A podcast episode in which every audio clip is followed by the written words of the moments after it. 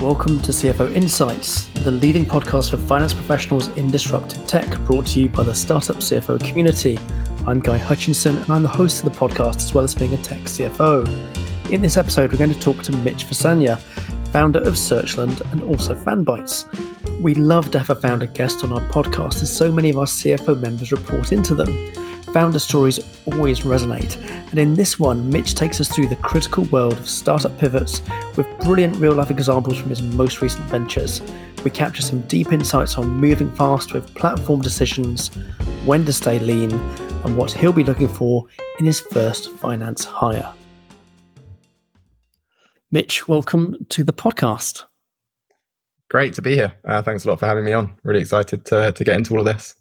No, that's all right. I mean, um, so we were talking last week because I, I, I, I'd heard your name and I'd heard about Fanbytes, obviously, and I happened to stumble across Searchland because I was looking for a product that did that type of thing, uh, and looked at your background on LinkedIn and realized immediately that you had had a really amazing entrepreneurial journey from from from really early on. Uh, and we love to get founders on the show because a lot of our CFOs and FDs are working directly for founders. Uh, and so, you know, really excited to have you here and to hear a bit more about the kind of businesses you've been building. Yeah, sure. Uh, I mean, I'll kick it off with a little bit of background just about myself. Um, yeah, so my my main interest has always been in business. Um, started from a really early age, um, probably about 12 or 13 i remember kind of this, a distinct memory of mine is uh, i wanted to go to the cinema and uh, my mum had said yeah you can go but you've got to pay for yourself. And at the time i had one of those um, one of those coin boxes where it would count the amount of money you had in there ones and two p's it would count it all up for you. And i remember looking and it was had about three pounds 40 in it and the cinema ticket was five pounds. And that was kind of the first moment where i was like right i need to make some money. Um, so that's when business kind of really became an interest for me. Um, naturally, I didn't do much when I was 12 or 13, but the first thing I tried to do was just sell things on Amazon and eBay, you know, buy things from AliExpress, which is actually now a, a massive business. Loads of people do that. Um, but I started it very early on, um, had a little bit of success, didn't blow up or anything like that, but really got me going. Um, and then that's when I kind of discovered coding. Um, yeah, around the same age, like 13 is when I started, 12 or 13 is when I started coding. And that just became a vehicle for me to, to get into business. So, you know, my first success wasn't until I was about 18 um, with a, a, company that sold um, basically a data business at the time. But for me, it was all about building a company, and then coding was a vehicle for me to do it. And I just happened to kind of love coding, which was obviously amazing. Otherwise, probably would have been a much harder journey. Yeah, it's really, really fascinating because it's almost, it's almost like your your lesson there is if early on you or perhaps even your son or daughter uh, obviously are interested in building businesses uh, help them to find something practical be that coding be it buying and selling like you would be as a kind of retail operation. Find find something really really really tangible they can learn and just deploy quickly and explore that entrepreneurial side of of themselves. Yeah yeah definitely. I, i'd highly recommend it. I think it has really shaped basically my, my entire life from that moment. Um, affected what I did at university. I ended up studying computer science. Um, I mean, we have another debate about whether that was worthwhile doing or not, but you know, it really did change my my entire perspective on life and what I wanted to do in the future. Yeah, because because a lot of people kind of a lot of entrepreneurs have have you know, been at uni, uh, and of course there's there's the famous dropouts as well. There's the you know the Bill Gates, etc. Uh, but I think one thing it often is it, it it allows you to not just learn a discipline like your course, but you build this cohort, this this peer group, and that peer group often helps to shape who you are and shape your ambitions for the things you might do in the future. Yeah, definitely. I, whenever I, I speak to people about um, university specifically, it's the social aspect is kind of the key side of it for me. Um, for most people, it's their first time away from home. You're learning how to look after yourself, learning how to make new friends. Um, so many different things that you're learning there beyond just the education side of it. So yeah, I mean, f- for me, that's the main takeaway I got was yeah, building that network and just learning more about myself. Yeah, fantastic. And and and um, what what point in your early career did what became Fanbytes suddenly? Become a thing that you were drawn towards? Like, how, how did that idea build? Yeah, so I mentioned uh, a second ago the data business I started when I was um, 18. That was uh, uh, called JSON WHOIS. It basically sold domain name data to cybersecurity and marketing firms, and started doing that pretty much just before I went to university and ran it while I was at university and ended up exiting or selling that business um, during my, what, towards the end of my first year, start of my second year. And around the same time, obviously, I built a bit of a name for myself. We were talking about that network. And I got introduced to um, a friend of mine called, well, a friend of mine introduced me to a guy called Tim.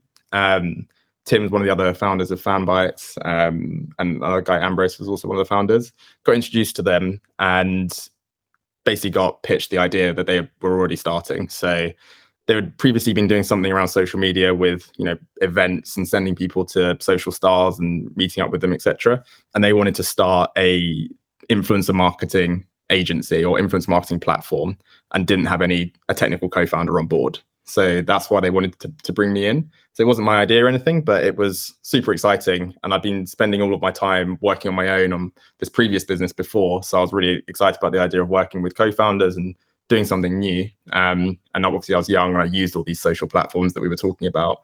So that's what kind of drew me to it and what got me involved. And that piece where founders, you know, collaborate. So it's you, Tim, Ambrose. Uh, how how conscious were you at the time because you were coming into the, the, the third founder? It would seem. Um, how how conscious were you that that that as a group of founders, you need to all be bringing something different. There needs to be a complementary nature to your skills and your experience. Yeah, I mean, I think that in this day and age, having a, a technical co-founder on board in any business is just a, a huge plus. And obviously, depending on the type of business you want to build, but typically you'll have a digital element or some something to do with online or an app or whatever it might be. Um, so for me, kind of my value proposition was pretty clear. I assume it was to the other guys as well. Otherwise, they wouldn't have wanted to talk to me in the first place. But yeah, we all worked quite well together. Fortunately, I mean, it, I, I met these guys in the summer between um, my first and second year of university. And within about a month, we were working together on a business, which sounds crazy when you think about it. Um, and most people probably not recommend you do that until you get to know people better. Um, but luckily, it, it, seems to have worked out in the end.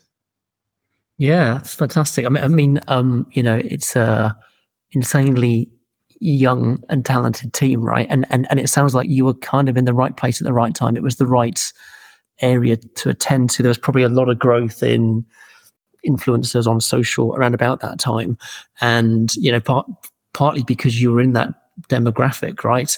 Um, you probably had a quite a unique opportunity just just to understand how how big that market would be. Yeah, I mean, we were around the time of you know the rise of Lad Bible and Unilad, the big Facebook pages. So we'd seen people build you know, large businesses on social media, and this was kind of the next step was to to utilize other people's audiences to promote your products. You know, something people have been doing for years and years, but using social to do it is kind of another form of PR. Um, so it's kind of obvious that it was going to happen.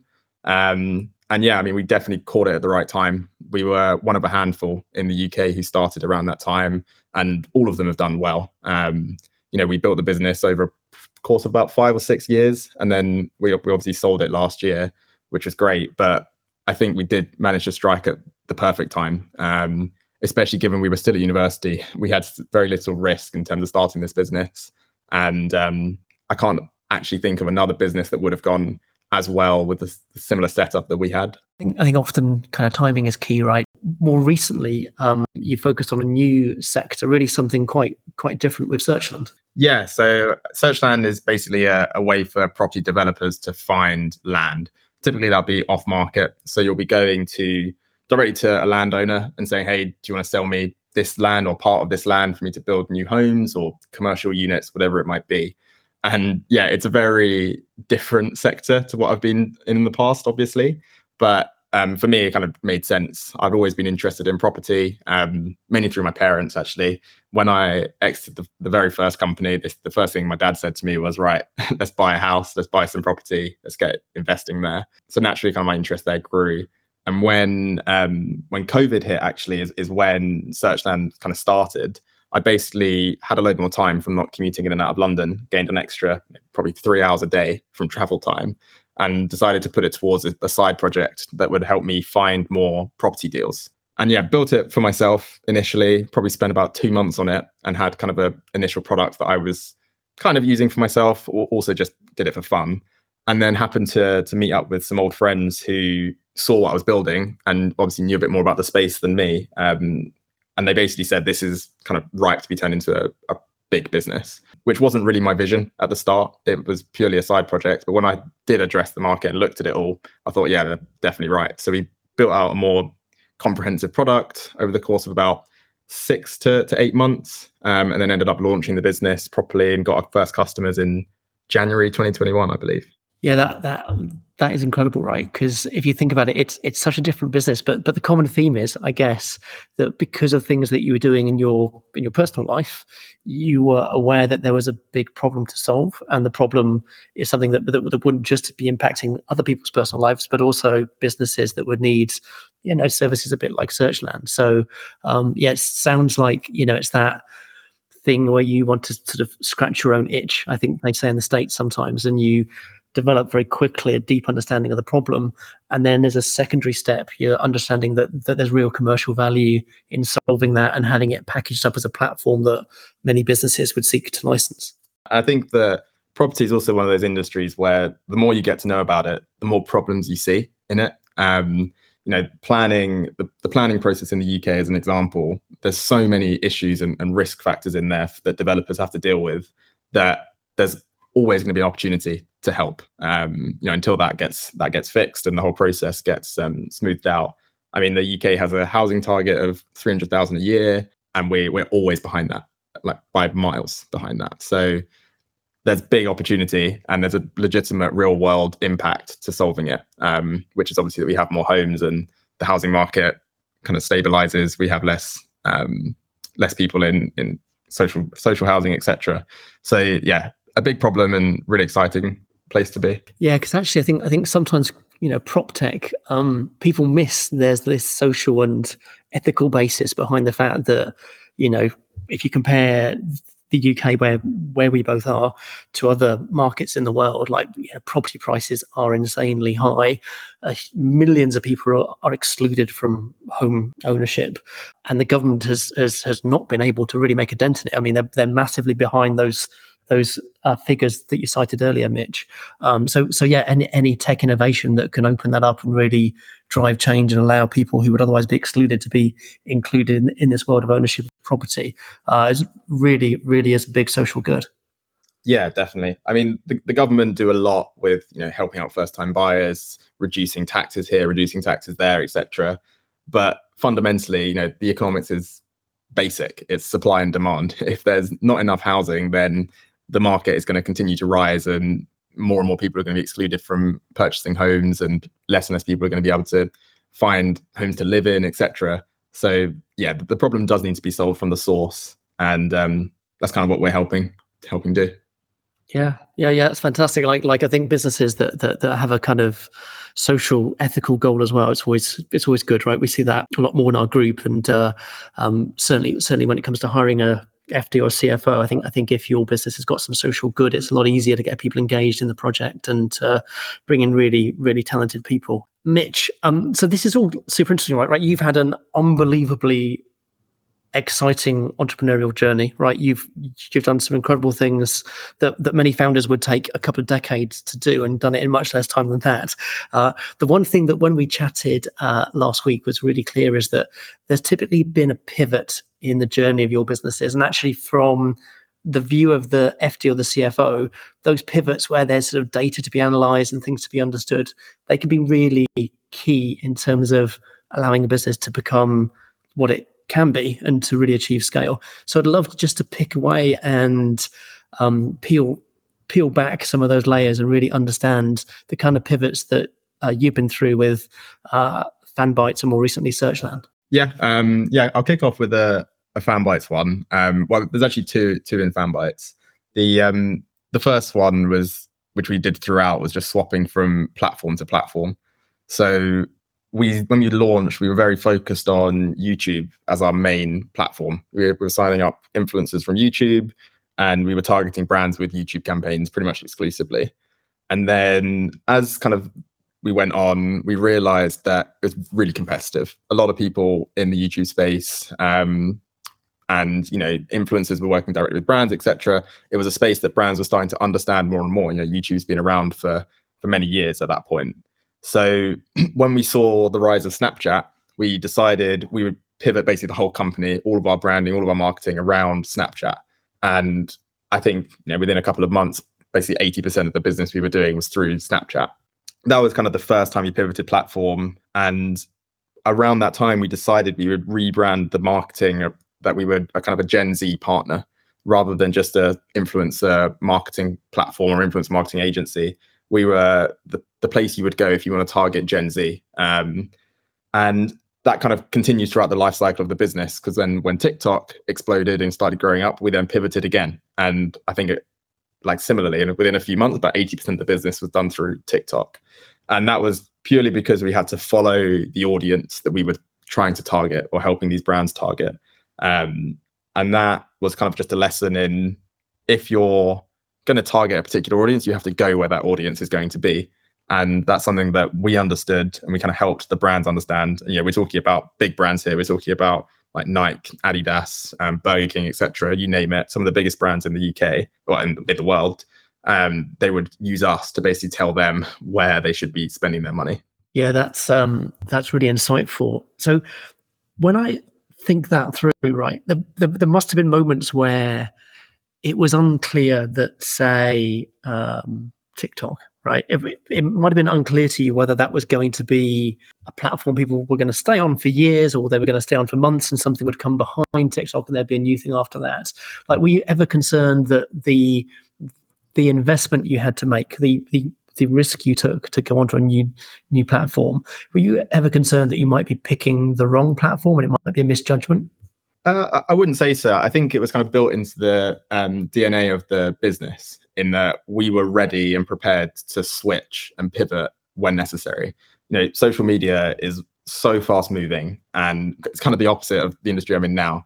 Um, it's so fast moving. Things are changing all the time. There was a point in which, um, when Trump was president, he was talking about banning um, Snapchat in the US, and we were, you know, stressing about that, and it was that was a whole issue. But under like the way the business was built, we were prepared to switch at the drop of a hat. You know, we had new platforms that were coming out even after um, TikTok or just before TikTok, platforms like Triller, which is still going on. Um, it's kind of a similar short form video app for those who don't know.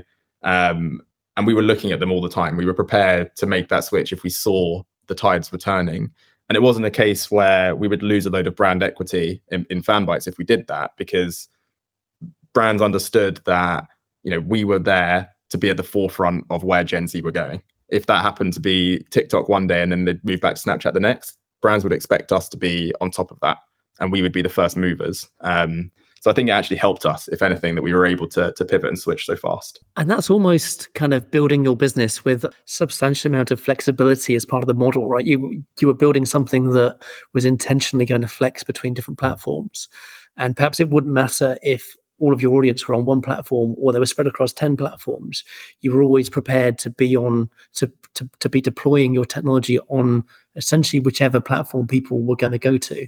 Yeah exactly. And the only other the other pivot in in Fanbytes that we had was a a move away from self-service. When when i was when i first started um or first started building the company we built a platform that was fully self-serve. So brands would sign up, pay us a monthly fee, and then run campaigns um, for themselves. And we very quickly realized that the value we were able to extract from the agency side of the business, where we would manage the whole process, was just far higher than the self-serve model. And I think that um, I mean, we, we were still young at this point. In hindsight, I think the self serve model could definitely have been a success. It would have just been a very different type of business. Um, you know a business where we're talking about MRR, ARR, etc., and we're trying to grow the business in a different way. Um, I think it would have involved raising more money. I think it would have involved um, a different sales strategy, um, and I think that it it wouldn't have been right given the kind of structure of the business. But that was a pivot that we decided to make about a year and a half to two years into the journey. Yeah, and and how did that change the sort of culture of the business, right? Because if you suddenly have to have like account managers for these individual brands, you presumably yeah. kind of ramp the headcounts quite significantly. You've got a whole department that you never had before. Were, were there sort of cultural changes that needed to be managed? Uh, I think it would be kind of crazy to say that the culture changed because we were about five people at this point, um, including the, th- the three founders. So so you know, the culture was we, we were all friends and, and, everything at that point. So there wasn't much to change. Um, I think that's something just quite key about the way we built the company as well. We were super lean from the beginning. You know, I don't think we made our first hire until maybe 12 to 18 months in. So super super lean which enabled all of the flexibility and us to make decisions that fast etc so when we did decide to drop the self-serve nothing really changed we just stopped offering it as a service and we pushed everyone updated the decks to remove that from there and pushed everyone down the agency route. Yeah it's really interesting. Let, let's let's talk about the point that you just flagged there mitch lean right? So so we we definitely encounter um founders that have the ability to go to VCs early on and do very substantial seed rounds. So actually, somebody that I was talking to on the phone yesterday, uh, their founder has raised, I think, seven million seed, which is very impressive. Uh, but it does mean that they're only just signing their first customers. They're probably 20, 30 people and still growing. Um, and they've got a fairly substantial shareholder that that that that, that needs to be uh, looked after as well. Uh, and yet, your model is the opposite of that. It's to stay small, not take on too much external capital, uh, and to sort of build in that window in a completely different manner, in a much leaner manner. What? How do you see the pros and cons of those things?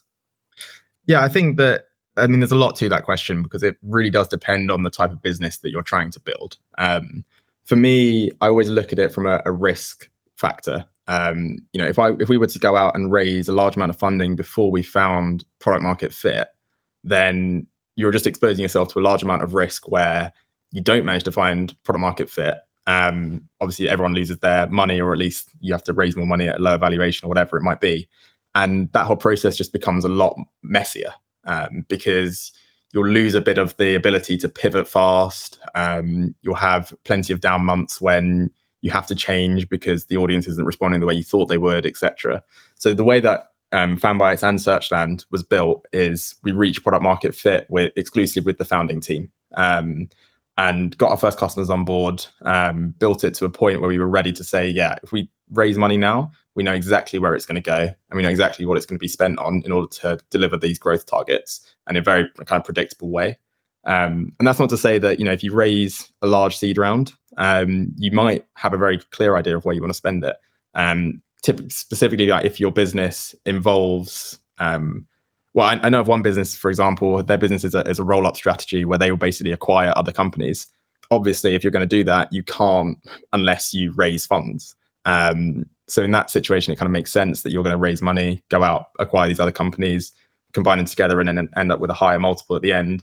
But I think that typically for first-time entrepreneurs or you know people who are earlier on in their journey and don't know specifically what they're going to do with the money, finding product market fit is the most valuable thing you can do. Essentially, you've got to form a view early on: is the journey towards the product market fit being achieved? Is that a capital intensive one? If it if it probably isn't, then maybe it's just you and the founding team just putting in the hours, uh, and and and you can genuinely be lean. Um, but that won't be the case for everybody. There might be plenty of businesses who are I don't know developing some AI or something, and, and they would need a couple of mil in order to be able to reach that first customer.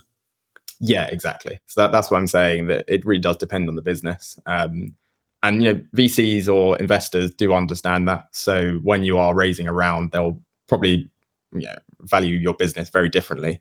Um, there's you know there's a lot of jokes around there saying that um, when you reach profitability, you're kind of you're you're not as investable as when you um, aren't at profitability. And for some cases in certain businesses, that's true because growth is the most important metric. Um, so yeah, I think that it really does depend on the business you're building and how you're going about it, what investors you're speaking to, your level of experience, um, so there's no one size fits all, but just for me and in my experience, I preferred to reach product market fit.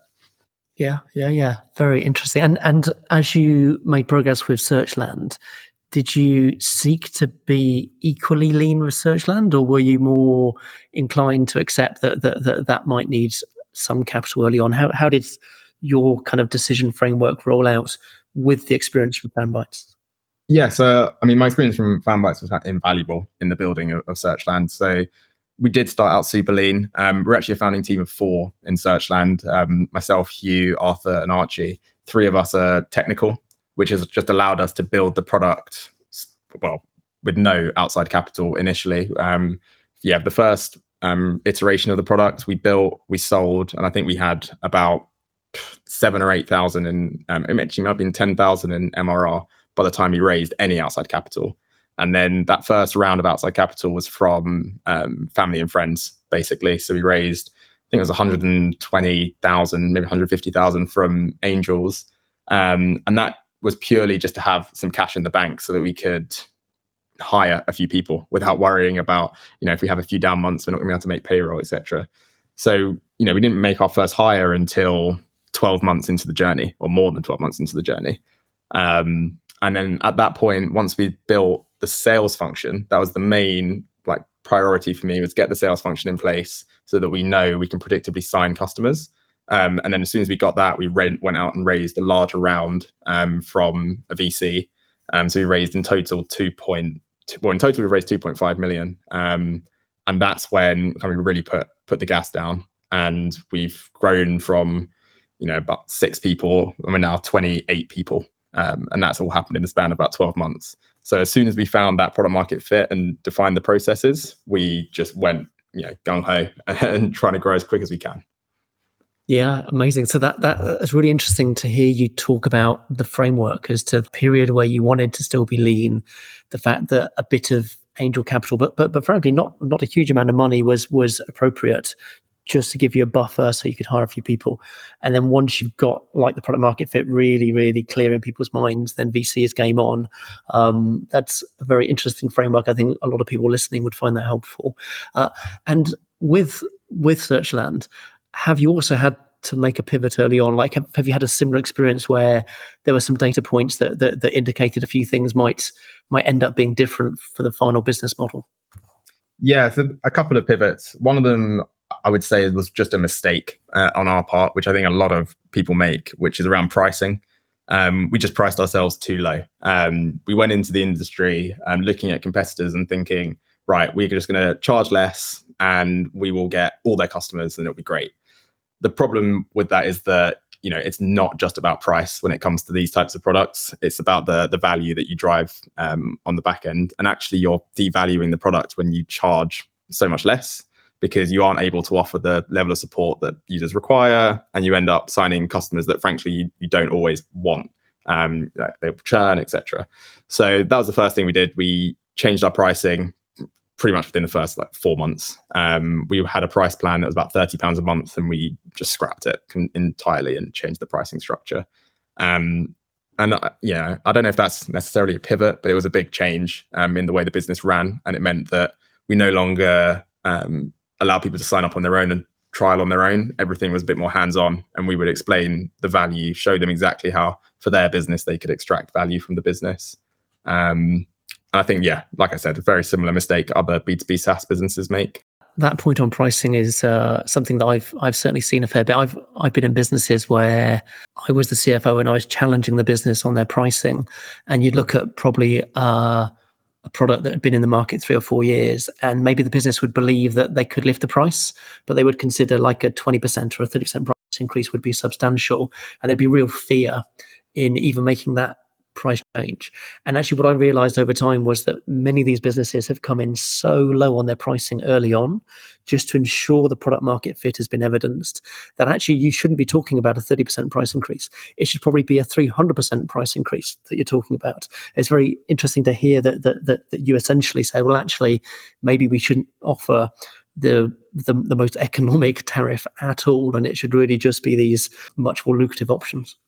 Yeah, exactly. I mean, uh, initially we had the pricing at I think it was like thirty pounds, seventy pounds, hundred pounds a month or something, and now our lowest price is is hundred pounds a month. And you know, we, have done a lot to the product, and we've added uh, so many new features, and now we've got a price plan that starts at four fifty a month, and that's kind of our, our top tier, and that's like per user. So very different structure. Um, we, we do have a handful of people still on the old structure. Some some people paying like forty pounds a month, and a couple of users on there, which is you know grandfather pricing at its best. But um, thankfully, that's a very very small percentage of our customer base. Yeah, yeah, and and and you see that in a lot of businesses, but but often you find that those people are your strongest advocate. So whilst you couldn't put a new customer onto the same tariff that that that, that they're on, you might find that they're telling five or ten of their friends or colleagues in the same space about your product every year, and so they kind of are paying for themselves in marketing capability, shall we say? Yeah, yeah. And then the other the other pivot that I've kind of been through Researchland was around the the sales strategy. Um, so, like I said, once we've kind of found product market fit, the main thing we wanted to do was find a repeatable way to sell the, the product. Um, and I'd say for the first kind of 24 months, we were exclusively driven off inbound. Um, so people coming to us, word of mouth, etc. Um, a few paid um, paid media sources, etc. But we really wanted to build an outbound system. So you know it's kind of typical for B2B SaaS. You have your SDRs and they feed demos into your BDMs or AEs or whatever you call them um, and then they sell. And you have a very kind of predictable pipeline. If SDRs book X number of demos, goes to the BDMs, etc. And that's something we, it was kind of January this year, we started building that out. Um, and that was quite a big shift for the business because um, a lot of our salespeople had never done any outbound. They'd been purely driven off inbound um, for the first kind of 12 months of their job. Um, and it was a bit of a shift to get that kind of change happening. Um, and now, thankfully, kind of everyone sees the value because about you know, 40 to 45% of our business is now outbound. But that pivot um, was actually one of the harder ones that I've ever had to do because um, it involved changing people's roles, which is never easy. And that and that type of story where uh, you need to do quite a substantial reorganization of your sales team and and probably need to hire different people right because sometimes you can have a really great salesperson that's taking inbound and what they really are is a really good order taker right you know the the kind of fish is jumping into their net more than them having to go and fish to catch the fish uh, yeah. but the outbound people they need a lot more resilience and a slightly different sales pitch and it can be quite a big change for the sales team to have to take that that that that type of restructuring yeah, yeah, exactly. And we definitely experienced that when we went through it. But I think that what it's led to is a much more predictable business, which means that we, you know, when we went through the, the VC process and we had the, the sales forecasts, etc., I was baking in the fact that we would have this outbound in there. And it allowed me to predict the business much easier because if you are entirely reliant on inbound, then I mean, not so much for for Searchland. It's not so seasonal, but there are definitely periods where you know you have lulls and inbound, and you're reliant on this word of mouth, which you have no control over really. Um, you can put out content, etc., which everyone should be doing, but for predictability, I don't think you can beat the outbound processes. Yeah, that that makes sense. And you know, we should talk a little bit about um, finance roles, right? So, so most of your businesses have been um, kind of fairly early on and, and, and you haven't had to reach the stage where you needed a full-time head of finance or finance director or something like this. But you are beginning to reach that window with Searchland. I mean, how have you thought about the way that your first finance hire would come in and the kind of capabilities that you'd be looking for from that person and the kind of things they would take off your plate? Yeah, so I, I think that, like you said, the businesses I've run in the past, we've not had that CFO in place. Um, in the in FanBytes, Amber kind of filled that role with our forecasting, etc., which was useful um, to a degree, but we didn't see it necessary to have a fully blown model built out. Built out, even though that would probably have been useful. Um, but I think that for starting out, you know, a simple cash flow forecast that you put together yourself with a few um, estimations and whatever, just to predict out that model is is enough. I think that when you start to scale and you need kind of a predictable headcount growth and you need to model out a particular go-to-market strategy, especially if you're going to p- like pivot that go-to-market strategy, then that's when you need a CFO or at least an interim CFO to be there to build that model um, using you know historic data you've got, putting in frankly their experience as well of what is realistic and what will happen. And that's when I think it it becomes necessary. Um, actually, you know, last week when we spoke, I mentioned that um, I was actually looking to to hire a freelance CFO or interim CFO to build out that model for Searchland, um, just because we are at a point now where I want to know if we bring on another BDM or we bring on two more SDRs, what does that do to our runway? Will we, you know, go down for a period and then will we be looking healthy in 12 months time how aggressive can i be in hiring this sales team similarly in the marketing side, you know, we are still driving a lot of inbound. If we were to invest in that, how much should I be investing, etc. So answering questions like that is when you start to need a professional um, doing it. Um, and I think the other side of it is also depending on the type of business you run. If you're running a, a kind of high risk business, so that, for example, the the business you mentioned raising a seven million seed, I would assume they have a fairly high risk strategy um, of spending and deploying that money. Um, otherwise, the you know the VC is not going to give you seven million pounds and say, yeah, spend it over the next seven years. They'll say, right, what's the next milestone? How aggressive are you going to be to get there in 18 months or whatever? At that point, I think you need a, a CFO or someone with that experience to model that for you and show you month by month um, whether you're going to be on track or not. Um, so yeah, it, it's a level of um, risk and it's kind of a decision based on the business you're running. But typically, the businesses I've been involved in, it's up until the point where you need predictable growth and a forecast. That's when they need a CFO.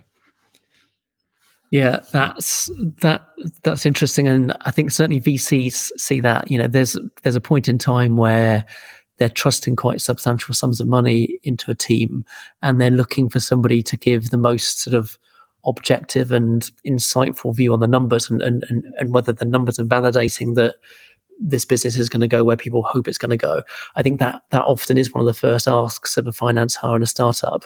Uh, and for sure, your point around um, ROI, break even point, and return on all of those components in your sales and marketing machine, be it more salespeople, more BDs, more marketing spend. Uh, I think any any experienced FD or CFO worth their salt will be able to kind of like understand the business within a month or two and build out that type of model so that you've got that down and you know what you should expect to see if those if those incremental people are really working out. Um, so yeah, it's a, sort of very interesting, very interesting views there, Mitchell. And we could talk all day about um, how to break through these early stages, how to build out the team, and the value add that you get from uh, finance people. It might be interesting just to um, sort of circle over as our final point uh, what what you think the future could be for Searchland. I mean, you know, if it if it were to be something that that achieved huge scale, like what what elements would we see on the roadmap in two or three years' time? Like what what's what's the biggest future you could foresee? Well, I think that at the moment the mission is pretty clear around helping solve that housing crisis, helping to deliver more homes, and in, in terms of things we build and products we release, it's all going to be focused around that. How do we enable businesses, i.e., developers or construction firms in the UK, to deliver more more homes? And then, you know, as, as time goes, I, firstly, I imagine that's a lofty goal. It's not like we're going to reach that within a year. So there's going to be many years of product development and changes in order to do that. Um, and then, you know, you, we will start looking internationally as well um, at opportunities where similar things are going on in that are going on in the UK, which, to be honest, is, is most of the the world. Um, there's like housing shortages in all major major cities and major civilizations. So I think that that's kind of the the horizon that we're looking at, and also to reach that level of scale you're talking about, you would need to go international. Um, that's one of the caveats with a business like Searchland, which is a bit more localized. Um, you know, each geography we go to, there is a level of setup cost to do that um, gathering data, building out new products, understanding their local laws, local legislations, uh, etc. Um, but you know, it's de- it's not something that businesses haven't done before. There are other international real estate prop tech businesses, um, so that's kind of the horizon we're looking at, but maybe a few years out. Yeah, fantastic. Because because I think probably the construction industry is one of the ones that has not been easily dragged into the age of deploying you know technology in in in every case where it could be deployed. And so you know something a bit like searchland that that, that allows them to much more you know quickly and readily identify um, plots or sites that would be suitable. Um, essentially you're making the whole industry more efficient but, but but you're also making the whole industry more inclined to behave like a tech business. Yeah definitely. Uh, that's actually something we say to our customers as well is that don't think of yourself as a developer think of yourselves as kind of a sales machine or a marketing engine where you're you're feeding at the top of the funnel by the sites that you find and then you're speaking to x percentage of them x percentage show interest x percentage then go to offer and then you end up with a, a small pot of the at the bottom, which is the ones you actually purchase. And you need to keep that funnel running all year round. Otherwise, you know, your business will dry up. Um, so it's very similar to all tech businesses in that way. Um, and yeah, that's a, a level of education um, that we have to undergo with our customers. Yeah, that's fantastic. I, I, think often like businesses that have got got like a really lofty goal, part of the goal is is it's not just to be the best business that, that you can be, but to to essentially transform other people's businesses in your ecosystem so that they behave more like a tech business and they can be bigger and more efficient and more scalable. Um, so yeah, that's a it's a fantastic objective, uh, Mitch. Um, I'm excited to hear about Searchland. I know you and I could talk all day about these topics. Thank you very much for coming on and talking so openly about your quite incredible founding career. Uh, and best of luck with things at Searchland. Awesome. Thank you very much for having me on, Guy. It was really enjoyable. And um, if anyone has any questions, they can obviously reach out to me on LinkedIn um, or drop me an email. Mitch, we'll make sure that people can find your contact details and your LinkedIn in the sleeve notes of the podcast. You were listening to CFO Insights brought to you by Startup CFO. If you're a finance professional working in disruptive tech and would like to join our global network, visit our website startupcfo.tech to learn more. This podcast was part of our CFO Insights series of discussions. And if you want to learn more about the Startup CFO group, follow us on LinkedIn to learn more about our community and the upcoming events. And don't forget to subscribe to the podcast.